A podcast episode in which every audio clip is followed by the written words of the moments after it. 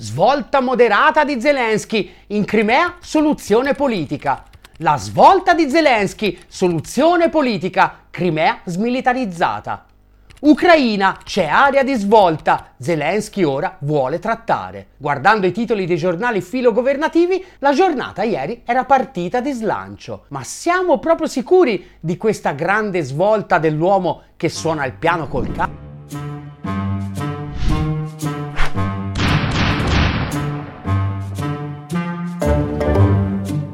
Lunga intervista che Zelensky ha rilasciato lunedì alla TV ucraina ha subito acceso la fantasia dei pendivendoli filogovernativi italiani. Per la prima volta dall'invasione russa, riporta libero, il presidente ucraino apre a una soluzione politica per la Crimea, lasciando intendere che la soluzione potrebbe essere la rinuncia da parte di Kiev al controllo della Crimea in cambio del ritiro dei soldati russi dalla zona. E poi, si chiede libero, e poi un referendum o uno Stato autonomo, si risponde da solo. Un cambio di prospettiva notevole, sottolinea giustamente l'articolo, dal momento che lo stesso presidente ucraino aveva sempre parlato di un ritorno ai confini del 2014. Ero già pronto a stappare una bottiglia quando mi sono cominciati a venire un po' di dubbi. E se fosse una cazzata? Allora, prima di darmi ai festeggiamenti, ho deciso di fare la consueta giratina tra le varie testate mainstream anglo-americane. Una roba di questa portata sarà a caratteri cubitali un po' ovunque,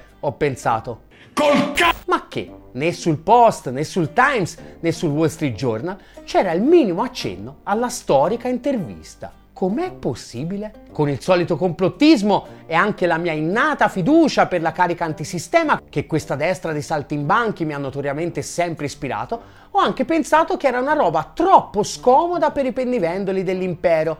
E stai a vedere che a sto giro i vari Augusto Scodinzolini e Fester Sallusti avevano avuto un raro impeto di indipendenza e di orgoglio nazionale. E invece no. Purtroppo, quando si ha a che fare con gli svendi patrioti, l'interpretazione giusta è sempre la più triste. Il punto, banalmente, è che la ricostruzione dei fintosovranisti delle parole di Zelensky è semplicemente campata in aria. Zelensky, infatti, non ha in nessun modo detto che sul destino della Crimea è pronto a trattare, ma semplicemente che quando la trionfale controffensiva li avrà fatti arrivare al confine, potrebbero decidere di non invadere direttamente la penisola e asfaltare le forze armate russe, ma più pacificamente obbligarle ad abbandonare la Crimea spontaneamente. Insomma, si tratta semplicemente di una nuova formulazione del solito vecchio wishful thinking. Se prima vincevano la guerra devastando senza pietà l'avversario, ora la vincono, sì, ma lasciano all'avversario la possibilità di ritirarsi umiliato, ma con qualche vittima in meno. D'altronde, l'avanzata verso il mare della controffensiva ormai è cosa certa. La controffensiva avanza, spiegava ancora ieri il giornale. Liberato un villaggio a sud-est. Giuro, è scritto proprio così. Per pudore nel titolo manco lo nominano sto villaggio. Eh. Ma ovviamente poi nell'articolo sì. E il nome è quello che sapete già tutti. Robotine o come diavolo si pronuncia, che come ricorda il giornale, in sé si tratta di un pugno di case o poco più. E e ciò nonostante, per arrivarci le forze di Kiev hanno dovuto consumarsi in settimane di durissimi combattimenti. Però ne è valsa la pena, dice il giornale, perché una volta conquistata sta robottino, a poco più di 20 km c'è Tokmak, che potrebbe aprire la strada a Melitopol, che potrebbe regalare agli ucraini l'accesso al Mar d'Azov, che alla fiera mio padre comprò e da lì appunto imporre ai russi di fuggire a gambe levate dalla Crimea. Insomma, un bastione carico di fuffa ovviamente condito dalla solita retorica sulla democrazia. Nell'intervista infatti Zelensky tocca un altro punto delicato, le elezioni che prima dello scoppio della guerra erano previste per il 2024. Zelensky si dice pronto a sospendere la legge marziale e a celebrarle nei tempi stabiliti. Capito, eh? Zele è così democratico che nonostante sia impegnato tutto solo soletto a respingere l'invasione immotivata di quel pazzo dittatore isolato di Putin, farà comunque le elezioni. A una condizione però, e cioè se voi alleati siete pronti a darmi 5 miliardi, perché io ovviamente non posso prendere 5 miliardi dal budget statale. E 5 forse non bastano, visto che questa è la cifra necessaria per condurre elezioni regolari in tempo di pace. ma in tempo di guerra in realtà non saprei dire qual è la cifra necessaria. Quello che sto cercando di dire è che noi faremo le elezioni, ma solo se USA ed Europa ci garantiscono il supporto finanziario necessario. D'altronde la democrazia non ha prezzo e le elezioni sono fondamentali. Alla modica cifra di una decina di miliardi, gli ucraini potranno recarsi alle urne e finalmente scegliere tra Zelensky e Zelensky. Il problemino infatti è che molto banalmente l'opposizione in Ucraina non esiste più. Sono tutti al gabbio, i comunisti anche da prima del conflitto e ora anche tutti gli altri, a partire dai pacifisti. Come riportava il manifesto, a metà agosto ad esempio è stato messo agli arresti domiciliari il pacifista ucraina Shelia Genko. Giustifica l'aggressione russa, è l'accusa dei servizi di Kiev. Ma in che senso? Semplicemente, come scrive il manifesto, Sheliagenko dà voce a un fenomeno di massa, la renitenza alla leva, la diserzione, l'obiezione di coscienza, il rifiuto dell'arruolamento per essere mandati in guerra, tutti temi che stanno al centro di quel documento titolato Agenda di pace per l'Ucraina e il mondo che gli è costato il gabbio. Ora ci manca solo arrestino pure il Papa. Ma magari! Secondo il portavoce del Ministero degli Esteri ucraino, infatti il compagno Ciccio contribuirebbe alla diffusione di idee imperialistiche russe. Lo dimostrerebbero le parole che Francesco ha rivolto in videocollegamento ai giovani cattolici russi riunitisi a San Pietroburgo. Non dimenticate mai la vostra eredità, avrebbe detto Bergoglio, voi siete i figli della grande Russia, la Russia dei santi, dei re, di Pietro I e Caterina II, un grande impero colto di grande cultura e di grande umanità. Non rinunciate mai a questa eredità, ha concluso Ciccio il Putiniano. Comunque, mal di poco. Galera o meno, le voci critiche non è che possono intimorire più di tanto Zelensky. La libertà di stampa infatti in Ucraina ovviamente è sospesa da tempo e nel paese c'è solo un'unica voce, quella del governo e della sua macchina propagandistica che infila uno sfondone dietro l'altro per far digerire ai suoi cittadini questo gigantesco suicidio di massa che ovviamente non può portare da nessuna parte. Che poi sia chiaro, noi su questo tasto siamo sempre stati anche piuttosto cauti, che pretendere da un paese devastato dalla guerra di mantenere il normale funzionamento delle istituzioni democratiche e la libertà di opinione, sinceramente mi sembra un po' eccessivo. Ecco, basterebbe però evitare di prenderci per il culo. Zelensky sostanzialmente sta dicendo che ovviamente le elezioni in questa situazione non hanno alcun significato e che lui ha ben altri problemi da risolvere. Se l'Occidente globale vuole che si celebrino per continuare a raccontare ai suoi cittadini la favoletta della democrazia contro l'autocrazia, che se le paghino, magari con qualche piccolo extra. Difficile dargli torto, diciamo. Rimane insoluto però il dubbio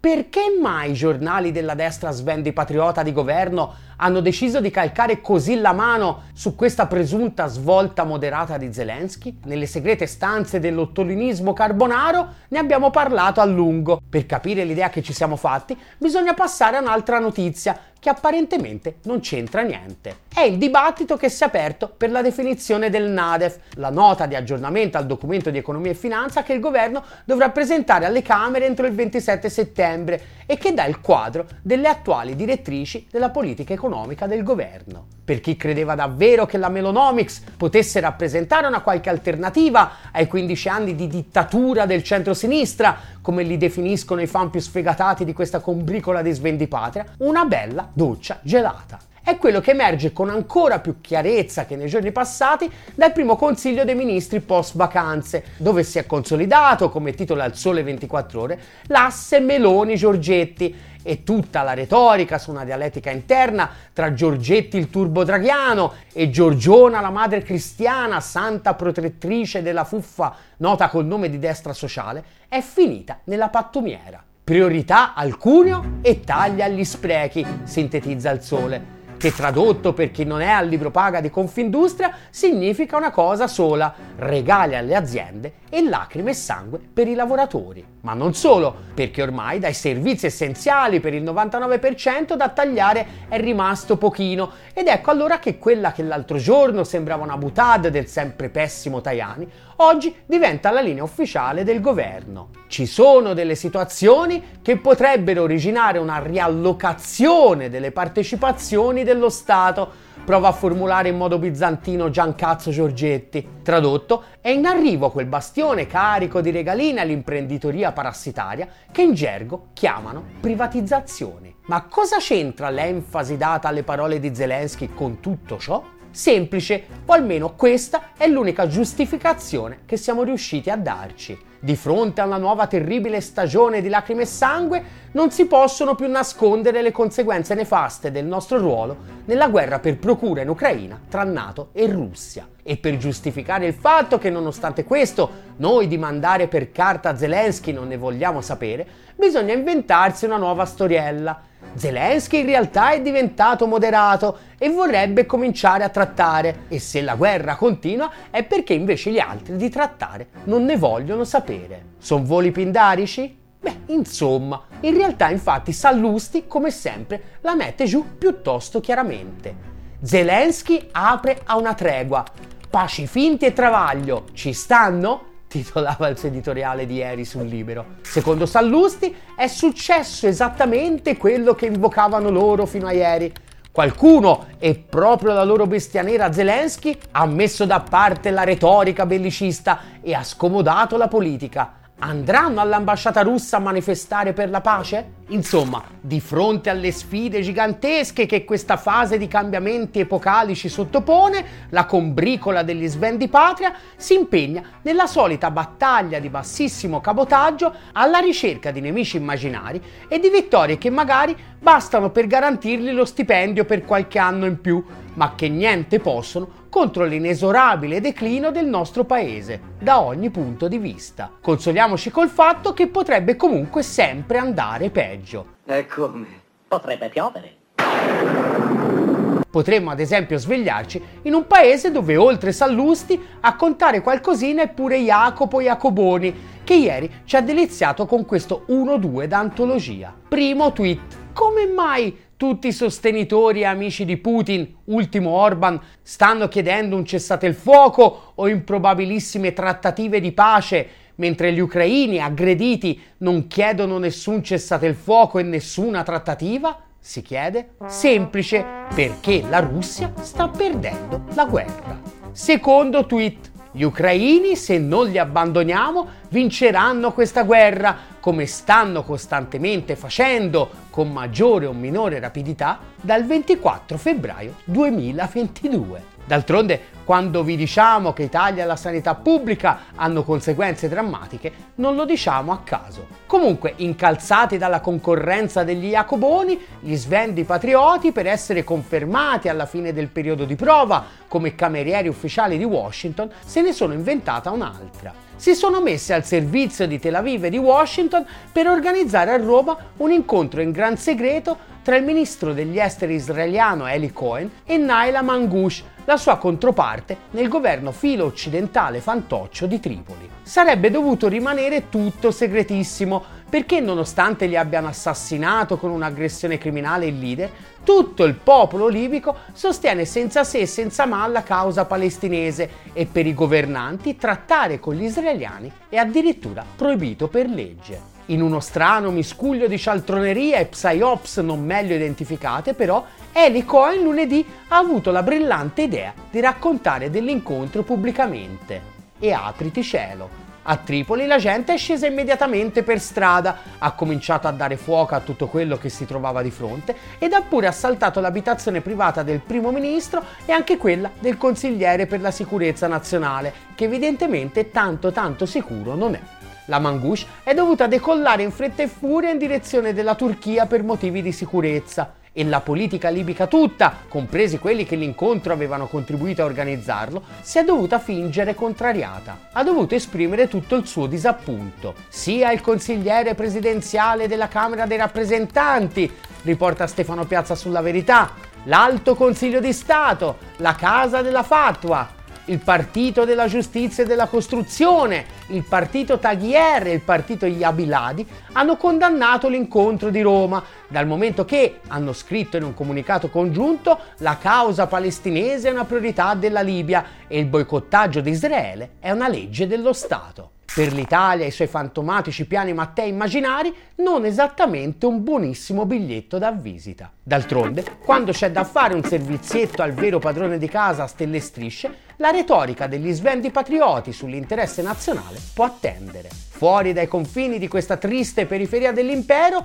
l'incidente dimostra anche come anche sul fronte medio orientale Washington ormai non faccia che collezionare uno schiaffo dietro l'altro. Dopo l'ingresso ufficiale dei sauditi nei BRICS, un'altra battuta d'arresto all'ormai piuttosto improbabile patto di Abramo, creato apposta per dividere il Medio Oriente e continuare l'infinita guerra per procura degli USA nell'area contro l'Iran e i suoi amici, decisamente non ci voleva.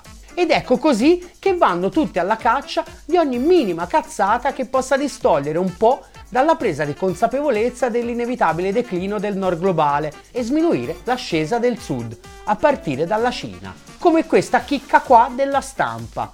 Il Sud Sudan schiaccia la Cina titola 6 colonne. Il riferimento è alla partita dei mondiali di basket che ha visto la nazionale del disastrato paese africano asfaltare la Cina. Un evidente simbolo del declino cinese, spiega l'articolo, che una volta comprava spicchi di celebrità e usava Yao Ming come simbolo di un'apertura socio-culturale che adesso è controtendenza. Se invece di farti prendere per il culo con le favolette della propaganda sul nostro giardino ordinato, vuoi cominciare a farti un'idea minimamente realistica sul nuovo mondo che avanza, è arrivata l'ora di spengere i vecchi media e aiutarci a costruirne uno nuovo che dia davvero voce al 99%. Aderisci alla campagna di sottoscrizione di Ottolina TV su GoFundMe e su PayPal e chi non aderisce è Alessandro Sallusti. Ottolina TV, comunque vada, sarà successo.